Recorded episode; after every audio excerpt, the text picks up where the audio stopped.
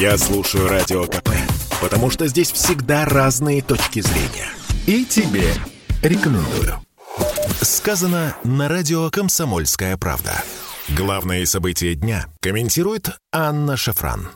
В ЕСПЧ, видимо, совсем заморозились. Ну, действительно, зима-то холодная, и газ подорожал очень сильно. Почти в 37 раз с мая 2020 года. Это действительно тяжелая ситуация, которая, судя по всему, не может не отражаться и на психическом здоровье. Очередная прекрасная новость с полей прилетела.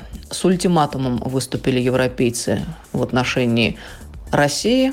Требуют в срочном порядке принять закон о так называемом семейно-бытовом насилии. И если, мол, не примем, то будут нам санкции. В очередной раз Европейский суд по правам человека выкатил нам требования. Что это, если не наглое и абсолютно беспринципное вмешательство во внутренние дела нашей страны?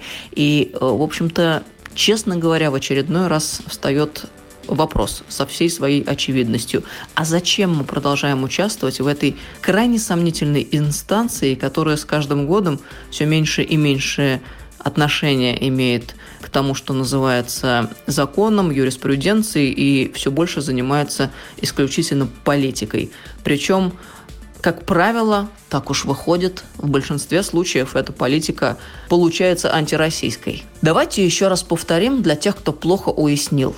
Нужно ли бороться с насилием в семье? Да никто не спорит, что нужно – но просто хотелось бы бороться со всеми видами насилия. Потому что если выделить отдельное насилие в семье, почему бы не выделить насилие в офисе, в магазине? Офисное, магазинное насилие. Ну так, в принципе, можно далеко зайти. И разве недостаточно уже существующих законов в нашей стране для того, чтобы защищать граждан от насилия? Достаточно, конечно. Проблема в правоприменительной практике, о чем мы неоднократно говорили. И откуда вдруг уверенность в том, что если будет принят очередной новый закон, то правоприменительная практика вдруг должна будет измениться. Уж не говорим о том, каким образом этот э, закон, в принципе, отразится на дальнейшем положении семьи в нашей стране. А мы понимаем, что закон носит исключительно деструктивный характер и направлен на разрушение института семьи. Потому что априори супруги и, прежде всего, супруг, то есть мужчина, криминализируется в этом законе и становится потенциальным преступником. Потому что если рассматривать все виды насилия, такие как психологическое, к которым авторы относят, например, не покупку нового мобильного телефона или необходимость делать уроки. Но если отец заставляет ребенка, это тоже ведь особый вид психологического насилия, то, в принципе, привлечь можно любого в любой момент – встает вопрос, а зачем, в принципе, мужчине вступать в брак, если, совершив этот серьезный шаг в своей жизни, он тут же становится потенциальным преступником.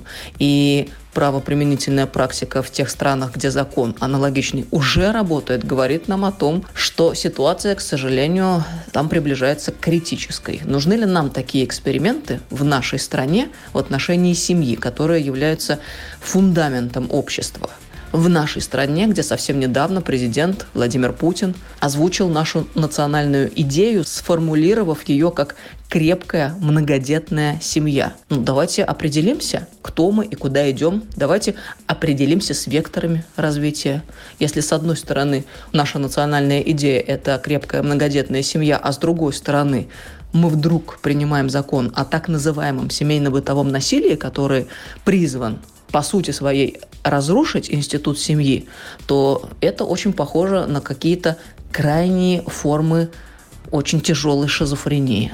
Очень хотелось бы, чтобы горячие э, головы э, остудились. И если кто-то вдруг до конца не понимает, в чем суть этого закона, э, то предлагается еще раз посмотреть внимательно и понять, какие последствия возможны для нас. Если вдруг этот вопрос снова встанет на повестку дня. Хотя спасибо нашим законодателям, они уверяют, что вопрос решенный и обжалованию не подлежит. Суверенитет и состоит в том, чтобы иметь в себе силы и волю, идти своим собственным путем, отвергая те нормы и предложения извне, которые нам категорически не подходят. Напомним, в прошлом году мы проголосовали за поправки в Конституцию, которые утвердили примат традиционных ценностей в нашей стране, примат семьи, приоритет детей. которые утвердили примат национального права над международным. Так давайте действовать в русле принятых поправок. Сказано на радио «Комсомольская правда». Главные события дня комментирует Анна Шафран.